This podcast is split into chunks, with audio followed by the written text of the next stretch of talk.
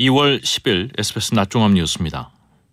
이재명 민주당 대표가 오늘 오전 검찰에 출석해 대장동 개발 의혹과 관련한 2차 조사를 받고 있습니다. 국민의힘 전당대회 당대표 후보 가운데 김기현, 안철수, 천하람, 황교안 후보가 예비 경선을 통과해 본 경선에 진출했습니다. 튀르키예와 시리아의 강진으로 인한 사망자가 2만 명을 넘어선 가운데 시리아에 구호 물품이 처음으로 전달됐습니다. 정부가 이달 말까지로 예정했던 중국발 단기 비자 발급 제한 조치를 내일부로 해제하기로 했습니다. 이상 이 시간 주요 뉴스입니다. 첫 소식입니다. 위례 신도시와 대장동 개발 비리 의혹과 관련해 이재명 민주당 대표가 오늘 오전 검찰에 2차 출석해 조사받고 있습니다.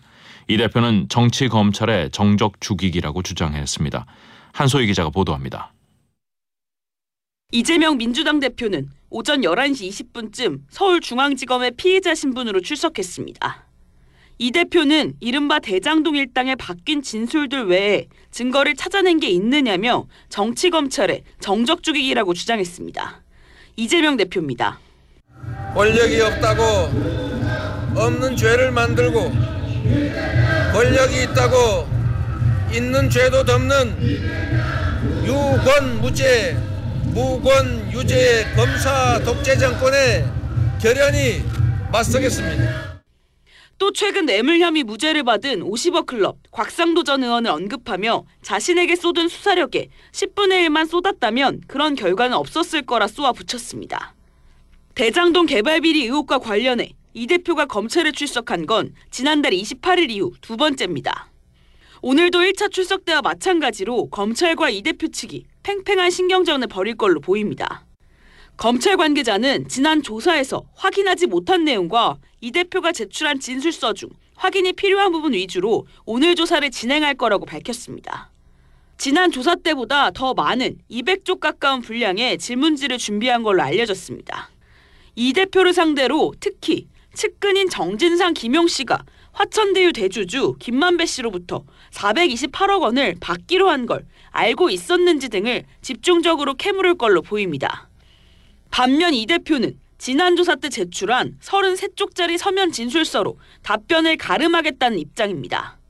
오늘 출석하면서도 자신이 하는 모든 진술은 검찰의 조작과 창작의 재료가 될 거라면서 진술서 이외에 답변은 하지 않겠다는 뜻을 다시 한번 밝혔습니다. SBS 한소입니다. 국민의힘이 38 전당대회 당대표와 최고위원 후보 1차 예비 경선 통과자를 발표했습니다. 당대표 후보는 김기현, 안철수, 천하람, 황교안 후보로 압축된 가운데 현역 의원들이 대거 탈락했습니다. 박찬범 기자입니다. 국민의힘 선거관리위원회는 앞서 이틀간 당원을 상대로 여론조사를 진행한 뒤 오늘 오전 중앙당사에서 본 경선에 진출한 후보자들을 발표했습니다. 당대표 후보자는 김기현, 안철수, 천하람, 황교안 후보로 압축됐고 현역 의원인 윤상현, 조경태 후보는 탈락했습니다. 최고위원 예비 경선에서는 김병민, 김용태, 김재원, 민영삼, 정미경, 조수진, 태영호, 허은하 후보 등 8명이 통과했고 현역 의원인 박성중, 이만희, 이용 후보가 탈락의 고배를 마셨습니다. 청년 최고위원 예비 경선에서는 김가람, 김정식, 이기인, 장해찬 후보 등 4명이 본 경선에 진출하게 됐습니다. 친 이준석계로 분류되는 천하람, 허은하, 김용태, 이기인 후보가 모두 본 경선에 진출한 가운데 현역 의원을 포함해 친윤으로 분류되는 일부 인사들은 예비 경선 문턱을 넘지 못했습니다. 선관위는 앞서 예고한 대로 본 경선에 영향을 미칠 것을 우려해 관행대로 순위와 득표율은 공개하지 않았습니다.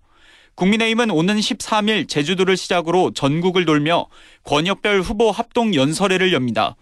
다음 달 8일 당원 투표 100%로 치러지는 전당대회에서는 특정 후보가 과반을 득표하지 못하면 1, 2위 후보가 결선 투표를 치릅니다. SBS 박찬범입니다. 도이치모터스 주가 조작 사건 1심 재판에서 권오수 전 도이치모터스 회장에게 징역 2년에 집행유예 3년, 벌금 3억 원이 선고됐습니다. 서울중앙지법은 권 전 회장 등 피고인들이 시세 조정에 목적이 있었지만 성공하진 못했다며 이렇게 판결했습니다. 권 전 회장 등은 지난 2009년부터 2012년까지 이른바 주가 조작 선수 등과 공모해서 도이치모터스 주가를 부정하게 조작한 혐의로 지난 2021년 12월 재판에 넘겨졌습니다. 재판부는 다만 김건희 여사 연루 의혹이 제기된 2010년 당시 범죄 사실은 공소시효가 지났다고 판단했습니다.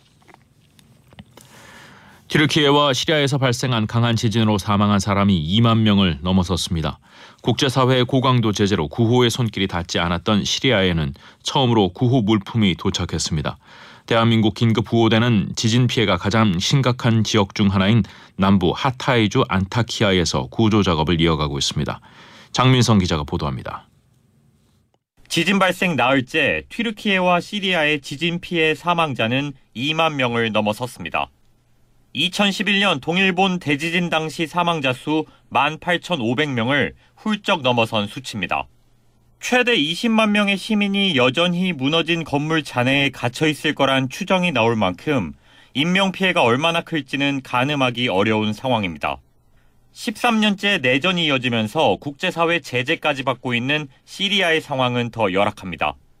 미국과 유럽연합이 민간인 살해 등을 이유로 시리아 아사드 정권에 대한 고강도 제재를 시행하면서 구호 사각지대에 놓였기 때문입니다.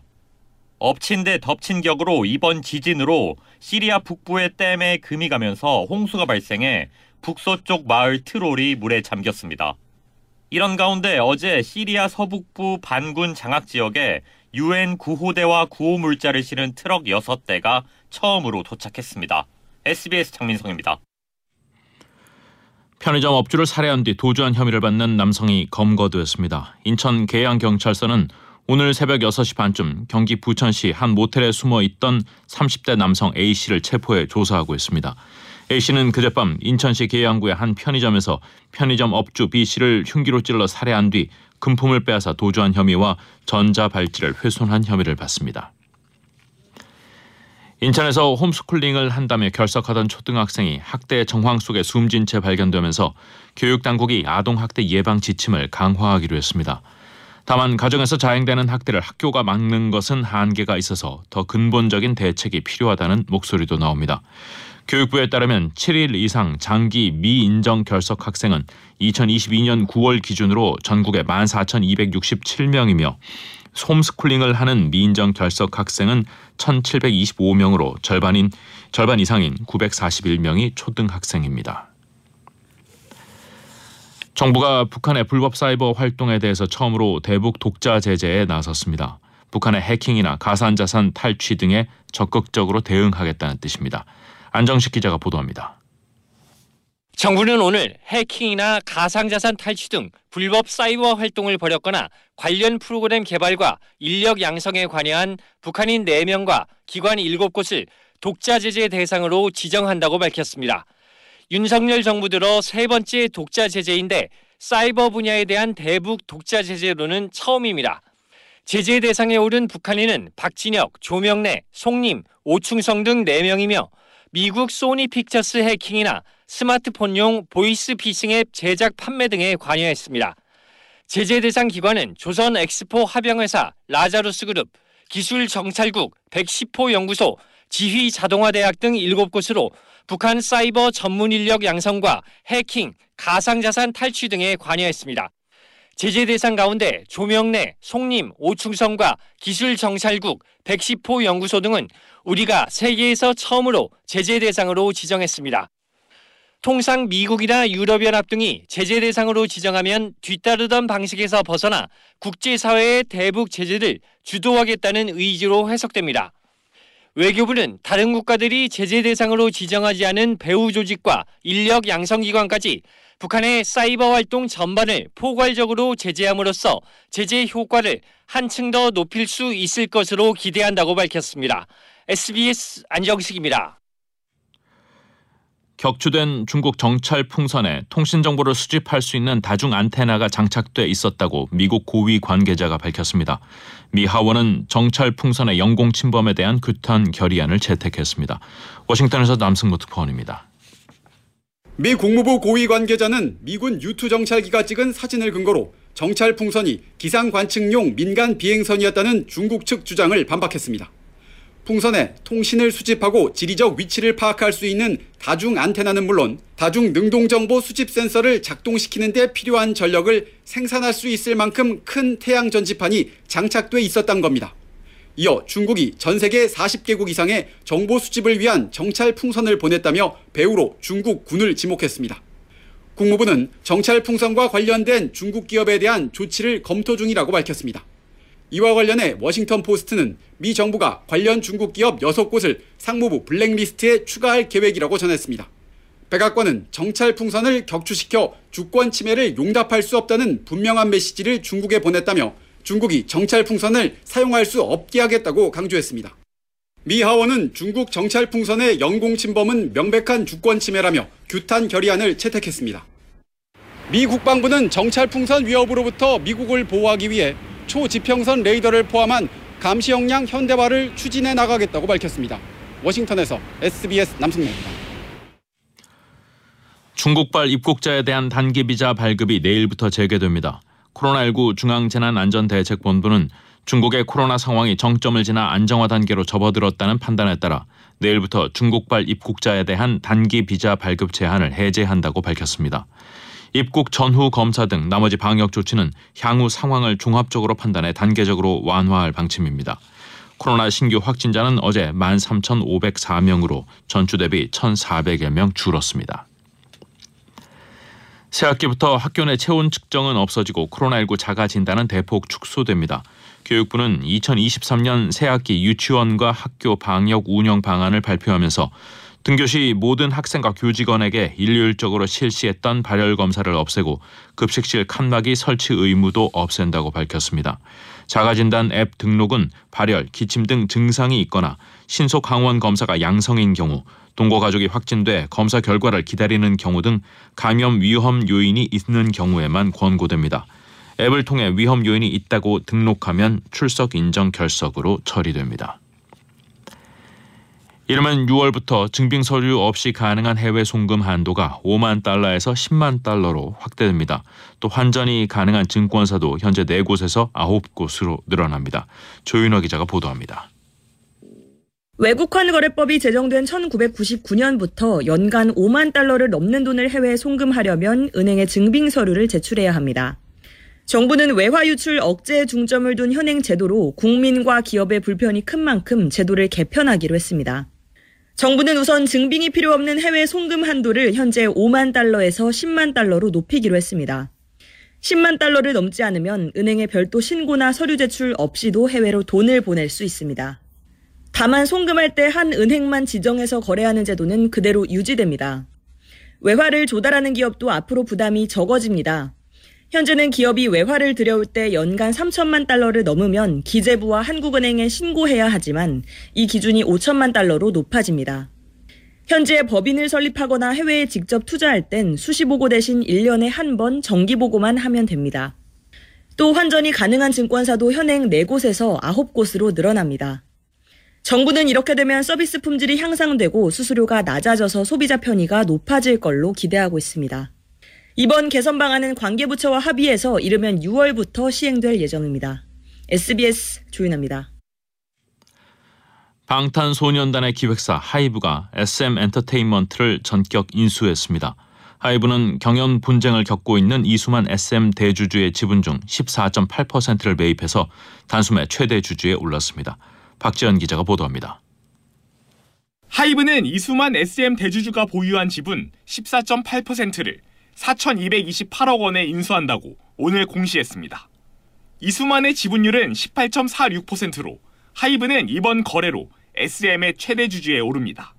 이들은 공동 성명서를 내고 SM과 하이브를 세계 대중음악의 game changer로 도약시키기 위해 손을 맞잡았다고 밝혔습니다. 하이브는 또 이수만 대주주가 지향한 multi label 체제 확립 등 전략적 방향성에 전적으로 공감한다며 힘을 실어줬습니다. 하이브의 SM 지분 매입은 최근 SM의 경영권 분쟁에서 출발했습니다. 지난해 주주 행동주의 사모펀드인 얼라인 파트너스의 문제 제기 후 현 SM 경영진은 이수만의 개인 회사인 라이크 기획과 계약을 종료하는 등 이수만과의 결별 수순에 돌입했고 카카오와 전략적 제휴를 맺었습니다. 카카오가 지난 7일 지분 9.05%를 취득해 2대 주주에 올랐지만 이수만 대주주가 하이브와 손을 잡으며 단숨에 판세가 뒤집힌 겁니다.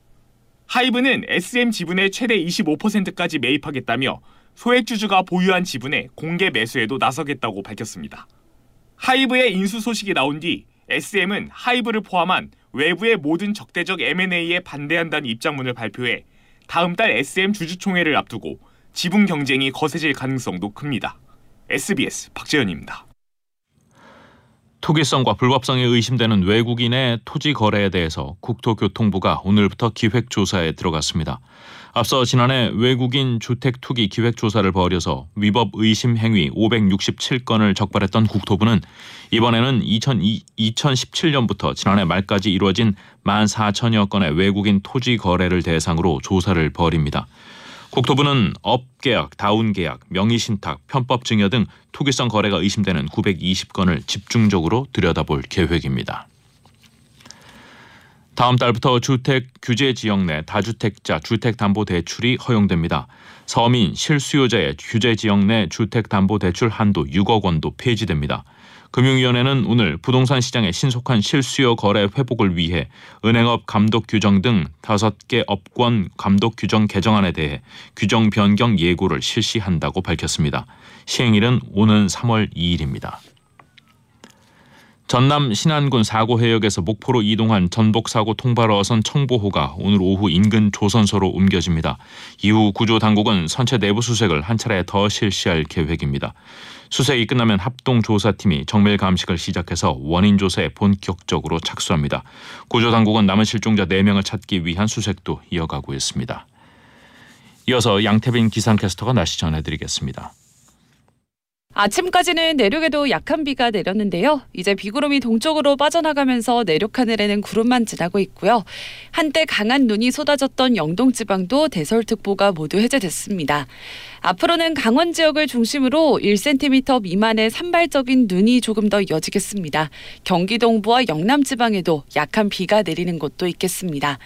그 밖의 지역은 구름만 지나면서 다시 무난한 날씨를 보이겠고 다시 차츰 맑아지겠습니다. 먼지 걱정 없이 오늘은 공기도 깨끗하겠습니다. 추위 걱정 또한 없습니다. 오늘 낮 최고 기온 서울이 8도, 대전 9도로 예년 수준을 웃돌면서 온화하겠습니다. 토요일인 내일은 전국이 대체로 맑은 가운데 기온도 높아서 바깥 활동하기 수월하겠는데요. 일요일과 월요일에는 남부지방을 중심으로 또 한 차례 비와 눈이 내리겠고 다음 주 초반은 다시 조금 추워지겠습니다. 날씨였습니다. 주식 시황입니다. 코스피는 어제보다 12.78포인트 내린 2468.74를 기록하고 있습니다. 섬유의복, 운수장비 등이 상승하는 가운데 비금속 광물, 서비스업 등이 하락하고 있습니다. 코스닥도 10.58포인트 내린 774.00을 기록하고 있습니다. 서울의 현재 기온은 5도, 습도는 80%입니다.